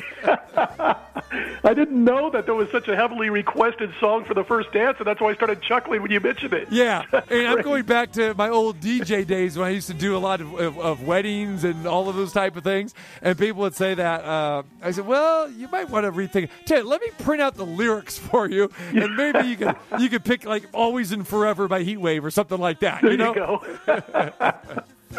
That's great. Yeah, but uh, and I've told this story before too. When, so sometimes when I DJ and these guys would be, take forever to get, you know, to like the hall, and and I'm like waiting and I'm waiting to, to start, you know, playing. So what I would do, Scott, I would throw on like say, hey, okay, here's your first dance. Uh, here's Tina Turner. What's love got to do with it? And they look at me like, what? What? yeah, don't mess I, with I the can DJ. tell you right now, Don't the only mess wedding, with the DJ. the only wedding that I ever DJ'd, uh, we that was back when you had, you know, the time, you had the bird. Oh yeah. You know, what time is it? All that kind of good stuff. And of course, you know, I I played, you know, stuff like uh, from from the time like. Um, uh, what was it called again? I'm uh, Jungle Love? Fishnet. Fi- Fishnet. Oh, fishnet pantyhose. There you go. Yeah. Absolutely. Ice cream castles, all that good stuff. My gig, my only DJ gig other than radio, which was actually live DJ gig, I lasted for about six weeks, and I called it quits. Was a rock and roll nightclub here in Las Vegas back in the late, I don't know, I, I guess it would have been mid, early 90s. I'm sorry, late 80s, early 90s. And this place was a hopping, happening place. And then I started DJing there. It was packed. My audition was on a ladies' night on a Wednesday night, live right there. And there was a band called uh, Little Sister who was playing there that night. The nightclub, don't laugh because it wasn't called for the reason you're thinking in 2021, but the nightclub was called Crackers, spelled with a K, and, and as in Polly wants a cracker. And uh, and so anyway, uh, that was my experience. And and I got to tell you, TC, since we're on it, nobody cares, but you and me probably. But uh, Oh, you'd be on it, my. DJ name was Yeah. Scott Isaac, and I remember the sta- uh, the uh, DJ booth was above the bar, stage other end of the nightclub. I climb down these stairs. I get down there and I'm standing by the bar on my audition night on ladies' night. This girl walks up to me and she says, "Hey, you want to dance?" And I'm like, "Sure." And she goes, "What's your name again?" I go, "Scott Isaac." The, the music was playing real loud, and she goes, "What was it?" I go, "Isaac." And from that night point on, I was Ozzy. She thought I said Ozzy. Uh, Unbelievable. Uh, so Gilby's in, in studio here. That Crackers was a He great knows venue. Crackers. Crackers was a great venue. He here went in to town for Crackers. years. Look at that. You probably were there the night that Scotty Isaac was playing. Could have been. Uh, Moby Grape 2 at that time was fantastic. Oh, my gosh. Yeah. Look at this. Moby Grape. Yeah, remember those days. Do you remember a band, by the way, called Diamondback? Yes. and uh, her name was Bev, was the lead singer. And I used to hang out with that that little group of people there for a couple of years in the late '80s, early '90s. This yeah, is funny. yeah. This is your life going on here. It really is. Uh, what did I say at the beginning of this show? About how this could take a left turn at any point in time with Paul Buck Power Stewart from England? Right. No, we there we go. We're on the we're on the Crackers finds We're on the right knows? side of the road here now. There we go. Oh, too funny. That's that's great stuff. I don't know anybody now. This is the first person I've met who remembers crackers. There you go. I love that it. place. It was a great rock and roll joint. I saw Blue Oyster Cult there in that That's small right. little venue, and Yep. what a great place to see people. It Great really bands that held maybe I don't know 200 people. Yeah. You know. See? So it was just a great I, I know there's a reason why we brought the G-Man up, uh, you know, you know, part of the team here. So there you go. There you go. All right, good stuff. All right, Fishnet, Morris Day in the time, love it. And uh, Morris Day, he might be listening right now. Las Vegas, you know, native. He's been here for quite some time now. Scott, he's living here. Well, I'm going to ask him what time is it then, right? I mean, come on, boys. There you go. Scott, bring me a mirror. There you go.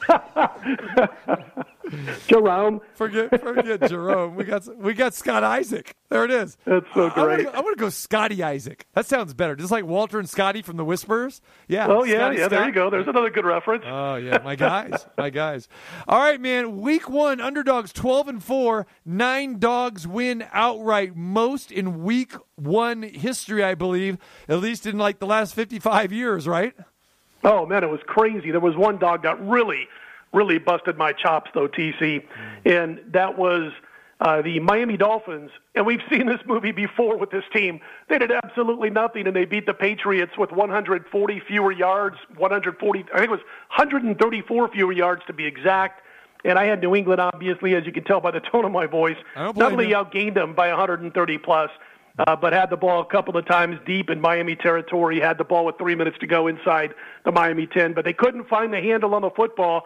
Fumbled the ball four times, turned it over a couple of times, and it was like a reminder of what Miami was doing last year and the year before about you know, being out yarded by 100 to 150 yards, sometimes more. Uh, the Rams win by them kind of comes to the front of the memory section of my brain when I think about all the yards they were out yarded by. Just it seemed like week after week, and yet they were in games and won a lot of those games. So uh, that bothered me a lot. But we got them back on Monday night with the Raiders. And I was talking to a good friend of ours, a sports book director here in town yesterday, and he said they were really happy with Sunday's results. They were really unhappy with Monday's results.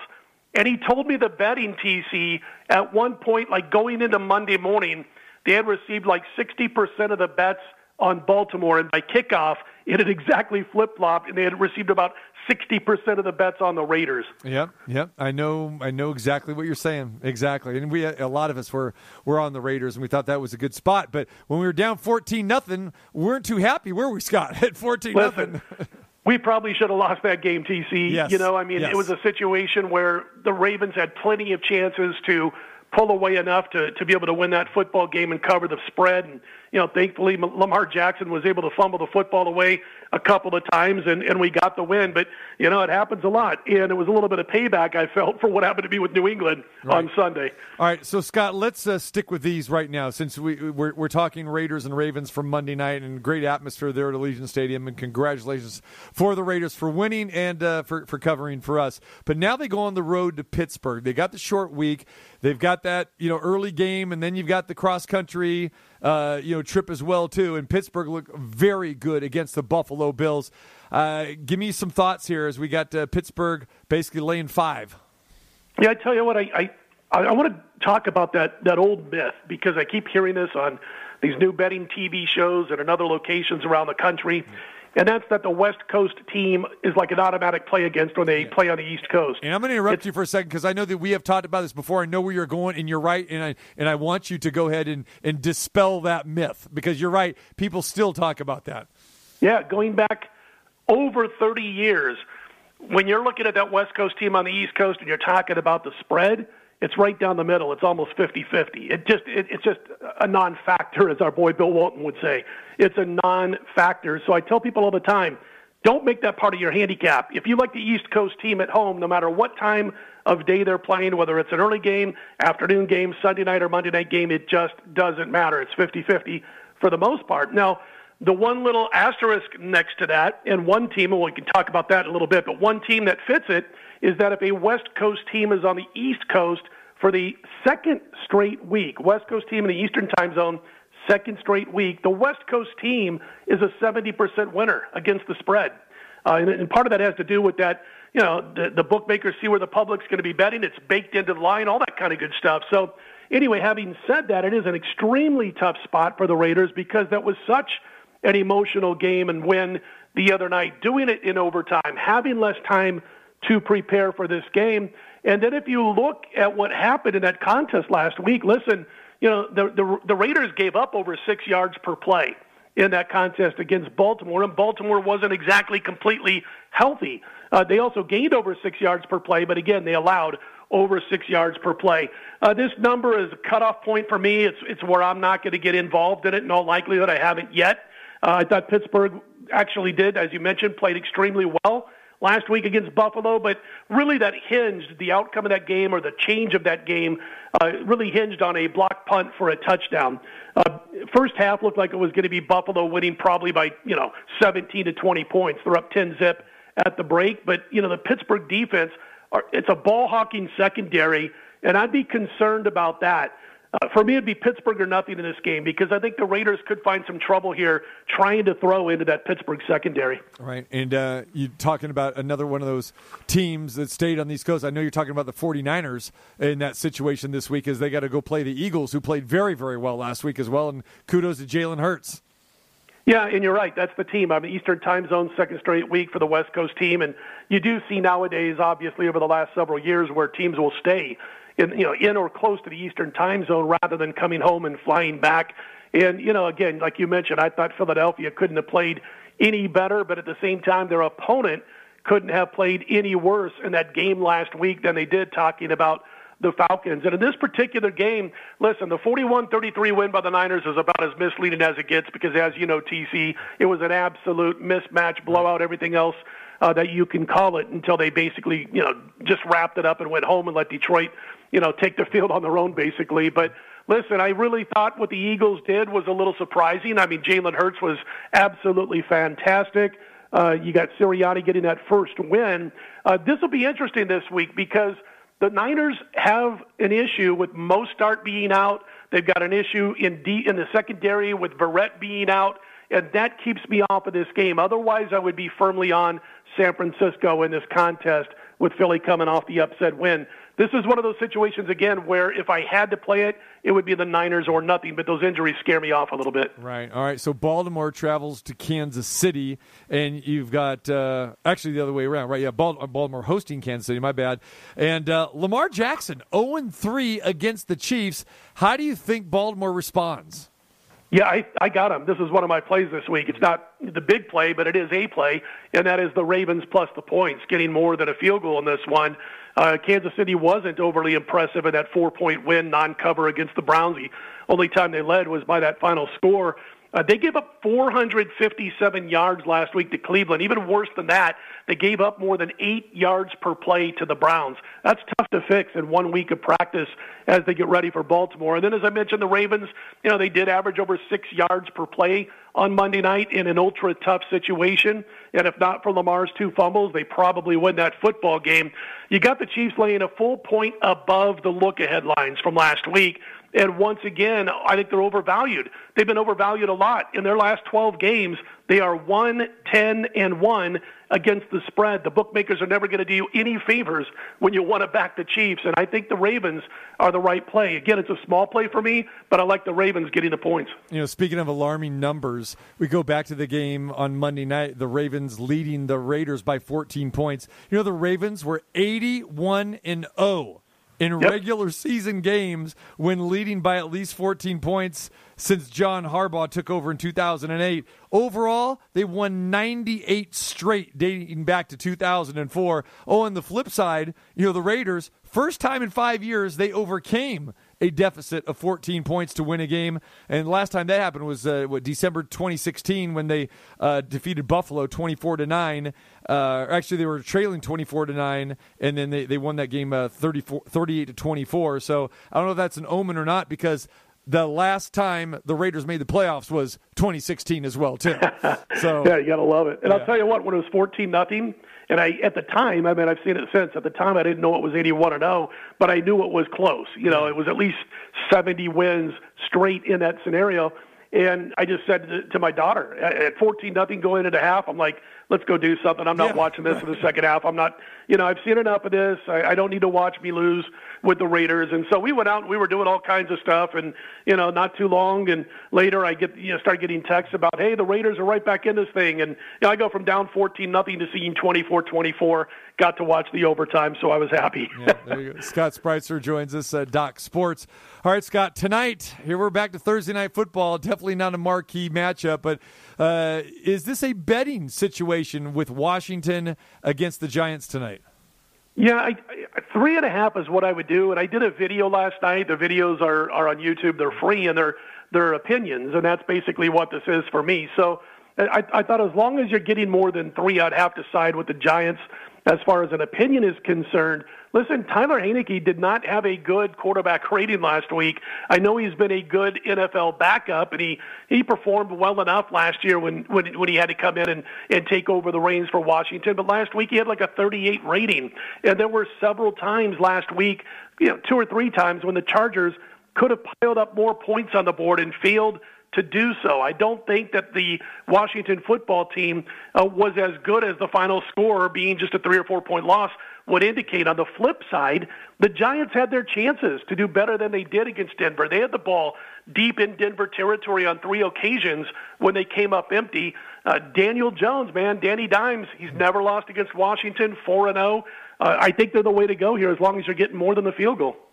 All right, uh, Friday night football. So the college, and we are talking about this earlier. We're not really seeing many of these Thursday night, uh, you know, ESPN matchups on Thursday nights anymore. But we are starting to see some more Friday night college football. And tomorrow night we got UCF at Louisville. Uh, a little bit intriguing. Uh, you know, Louisville is is kind of this this weird team. They still got some talent, but man, they look bad as we saw, you know, in the opener. And then UCF, obviously another coaching change and and that situation there. U, UCF a seven point favorite at Louisville tomorrow night. Just a little quick opinion on this, Scott. Either side.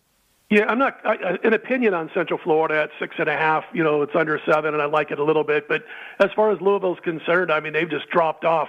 You know, one big notch at a time since Lamar Jackson left and is now in the NFL. And as far as Central Florida is concerned, listen, I you know they were obviously great under Scott Frost his last year or two there. I thought they dropped a notch uh, when Josh Heupel took over the program. Not a great deal, but a notch. And I'm not so sure Gus Malzahn is the right fit for the talent that he has left on this team. Having said that, I am not impressed with Louisville thus far, and I think what's going to end up happening in Central will find a way to win this game by seven to ten points. All right. Uh, you know, when we have you on, we got to talk about those Huskers, man. They're getting 22 against Oklahoma. We're going to go back to some old Big Eight football, right? Big Eight. I know Big exactly, Yeah. exactly what's going to happen in this game, TC. Let's hear it. You're going to see Jeff Kinney run for 100. Johnny Rodgers is going to put him in the aisles, and you're going to have Jerry Tagge game managing this game from start to finish, and you're going to have Nebraska win 35-31. And I'm sticking to my story. I love it. Having said that, it's up. To, this is one of those want-to games, as I like to call them. Oklahoma, I think, wins by whatever they want. Um, I just don't know because Nebraska has the ability to get a backdoor cover in this football game. In Oklahoma, you know, listen, they were looking a little shaky against Tulane. Tulane's a pretty good football team, but the Oklahoma defense did get torched from time to time. Here's the biggest problem for me. I I'm, I don't have a bet on this game. I think the final score is going to be in the neighborhood of OU 44 to 20. I almost bet Oklahoma, and that's pretty close to the number if it ends up 44-20. It could be even uglier than that. The problem for Nebraska, and the reason I couldn't back the Huskers here, uh, besides the fact that they've been struggling for a decade, they just played Fordham and they played Buffalo in games two and three. They saw 80 pass attempts by Fordham and Buffalo. Nebraska garnered one sack in 80 pass attempts by Fordham and Buffalo. Spencer Rattler could almost wrap up the Heisman in this game if he truly, you know, wants to and is on and is on his game. Uh, I just Nebraska can't run between the tackles. They're teaching this weird shielding blocking scheme rather than Nebraska just running through people like we used to see, which surprises me because Scott Frost played when they were running through people. They're teaching the shielding tactic, and it's not working. They can't run the ball between the tackles. They're going to have to use option, which they've kind of introduced the last couple of weeks, if they're going to have any chance at all to keep the football away from OU. Hey, listen, I know some sharp people that are taking the points. I can't do it. So if Oklahoma does roll Nebraska out of the place and they put up like maybe 50 or 60, does Nebraska pull a USC here and say goodbye to Scott Frost? I think he's going to make it till the end of the Yeah. season. Um, but I'll tell you what, right now, you better go get Luke Fickell while he's available over at Cincy. Yeah. I'm telling you Right. right now, Right. there's a hot prospect. And, you know, the, the rumors last week going into Buffalo were Luke Fickell, Matt Campbell, and then uh, Stoops over at Kentucky. I'll take the first two. You can keep Stoops down in the SEC. But Fickell or Campbell, you know, maybe. And Fickell obviously has done a great job when he filled in at Ohio State and what he's done with that Bearcats program. By the way, the Bearcats better be on upset alert this week. That's a tough spot. But again, I think Fickell would be a great next coach. You know, Frost has to get to a bowl game or he's gone. Well- if this is 76 nothing, you might see a tarmac situation like we saw with Lane Kiffin. right, right. Well, thinking with Fickell, I'm thinking Fickell ends up at USC because you know that's where Bohn's from. I mean, they they work together, and so I think he would love to have Luke Fickell there at USC, and he's the AD over there now. So Yeah, and I kept saying that I thought he would be the best hire for SC. I know they're looking at Bieniemy and a Right. couple of others, but and I don't want to see. You know, they're talking about with Urban Meyer, he's denied any interest. That's a bad hire. He'll he'll lose to UCLA. He'll start talking about needing to spend more time with the family. He'll go back to ESPN. Right. You know, go out and get a young guy like Fickell. I think he. I agree with you, TC. He'd be the best hire for the Trojans. All right, uh, real quick, Scott, uh, give me a game that uh, it's on your radar for Saturday. All right, let's pull one up here, and uh, I'm going to go with Arizona State. Now, I've been kind of looking at these Pac-12 schools, and listen, great start for BYU. They beat a pair of Pac-12 teams, as we know, including the big rivalry win over Utah when they lost nine in a row. Uh, they had the close win over Arizona. I went against the Cats last week, and they showed their true colors, getting blasted by San Diego State. So a little comparison shopping there, if you will. But anyway, as far as this game is concerned, I know ASU has played nobody, but that goes to their advantage. They're fresh. They're not banged up. They're ready to go. I think BYU will be a bit worn down emotionally and physically. Arizona State minus three and a half. All right, and Arizona State pounded UNLV last week, but UNLV did get the cover. Iowa State coming to Allegiant Stadium, laying 31 and a half. Big question, Scott, is what is the over under on the amount of Iowa State fans that they're bringing? And and, I, and I'm serious about this because I've tossed around a couple different numbers. I want to know what you think. Yeah, uh, you'll have to tell me what you say after I mention mine. If there's 50,000 people in the stands on Saturday, I'm going to say 40,000 are Iowa State fans. Wow, you think that many? See, I'm thinking. Well, I'm just saying on a 50,000 scale. I, I think, but you know what? It would have been, you know what, now that I think about it, the loss last week might keep it down a little bit. Yeah. I, I got tickets every week to UNLV football, but here's the thing those prices dropped after that loss by Iowa State. So maybe not I got to throw that out there as I think about it. Maybe not as much as I thought. I'm thinking 17,643 uh, people are getting on those airplanes from Ames, Iowa, and, and not including the transplants that probably already live here.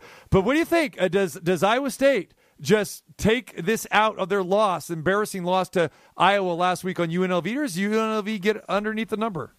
You know, it's really tough to judge Iowa State. If they would have beaten Iowa, I probably would have thought about laying it here. Listen, I know UNLV is off to a tough start. They played a top 10 FCS program and only lost in overtime by two, and we see how well these top FCS teams are doing again this year. So that's kind of that's not a bad beat. Last week they didn't have the guns, man. They don't have the talent to hang with Arizona State. But I will say this about the Rebels: they don't have the talent to hang, but they're better coached than they've been in a long time. They know where to be. They know where to go. They know where they're supposed to line up. If Iowa State is focused, though, they just pull away in the second half. All right, my man. We appreciate it as always. You can check out Scott's picks at docsports.com. And of course, part of our best bet segment. Uh, you had a really good week with us as well, too. The, the whole the whole panel had a really good week last week, man. So congratulations on that. And by the way, give me a yell on Saturday night because I will be at this game. This will be my first UNLV game in the new stadium. Well, we will be there. That we'll, I know you will. we'll- yeah, give me a yell. We'll definitely uh, pick a spot to, to meet. Or actually, I know you have good seats, so I'm going to come down and maybe hang with you. How's that? Perfect. There you go. All right, my man. Appreciate you. Take care, man. Good luck. There he is. Scott Spreitzer. Great follow on Twitter as well, at Scott Wins. And of course, uh, at DocSports.com. You can get Scott's plays there at Doc Sports. Great stuff. Appreciate Scott for joining us today. Also, Arash Markazi joining us from Los Angeles. Does a fantastic job. You can catch his uh, articles daily at the morning column on Substack. And of course, he's doing radio now. The former LA Times writer, ESPN Sports Illustrated writer, can hear him on the mightier 1090 there in San Diego, the big 50,000 watt station. And of course, Paul Buck Power Stewart, our guy from England, buckpower.com, covering the Tampa Bay Buccaneers and the voice of the National Football League in England for those games. So we appreciate everyone for joining us today. Tomorrow, you know where we'll be Cosmopolitan in Las Vegas. Come on down and join us inside the sports book. Will be happening. Trevor Matich is going to join us for Best Bet segment uh, again via the phone, but in person. Uh, Marlon Greenwood, uh, NFL alumni uh, director of uh, Las Vegas personnel, he's going to join us. Come hang out with us for a while, and uh, plenty more as well. Marco D'Angelo is going to join us. We got Brian Benowitz. We got our best bet segment. That and a whole lot more coming your way tomorrow at the Cosmopolitan of Las Vegas. G Man, glad to have you in studio today. Thank you, boss. Appreciate it. And we'll see you uh, tomorrow at the Cosmopolitan. Looking forward to it. All right, Numchuck making it happen here on the other side. Shout out again to Ballpark Frank. Get well soon, my friend. We'll keep everyone updated on that. And if you miss any part of the show, you know where to go tcmartinshow.com.